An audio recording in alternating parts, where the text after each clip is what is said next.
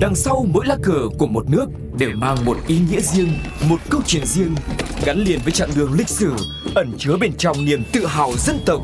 Hiểu về mỗi lá cờ là hiểu được tinh thần của mỗi đất nước, cùng nhìn rộng rãi thế giới với series Chuyện bất ngờ về những lá cờ.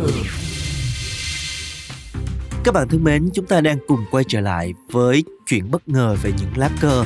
Tập ngày hôm nay chúng ta sẽ cùng tìm hiểu về quốc kỳ của Croatia.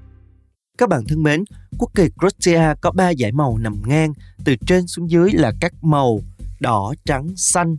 Ở giữa ba dải màu là hình ảnh quốc huy của đất nước này, bao gồm một chiếc khiên lớn có hình ô bàn cờ trắng đỏ và năm chiếc khiên nhỏ ở trên. Năm chiếc khiên nhỏ là hình ảnh biểu tượng của năm vùng đất cấu thành nên đất nước Croatia là Pleukales, Dubrovnik, Dalmatia, Intria và Slavonia. Còn chiếc khiên lớn là biểu tượng của điều gì và nó có nguồn gốc từ đâu?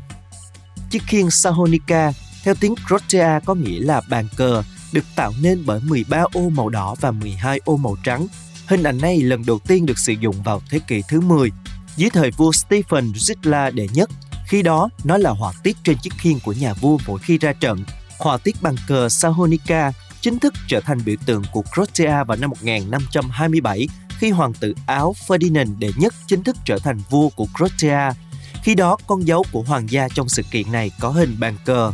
Đến cuối thế kỷ 19, Sahonica trở thành biểu tượng của chủ nghĩa dân tộc Croatia khi người dân nước này nỗ lực giành lại độc lập từ đế quốc Áo Hung.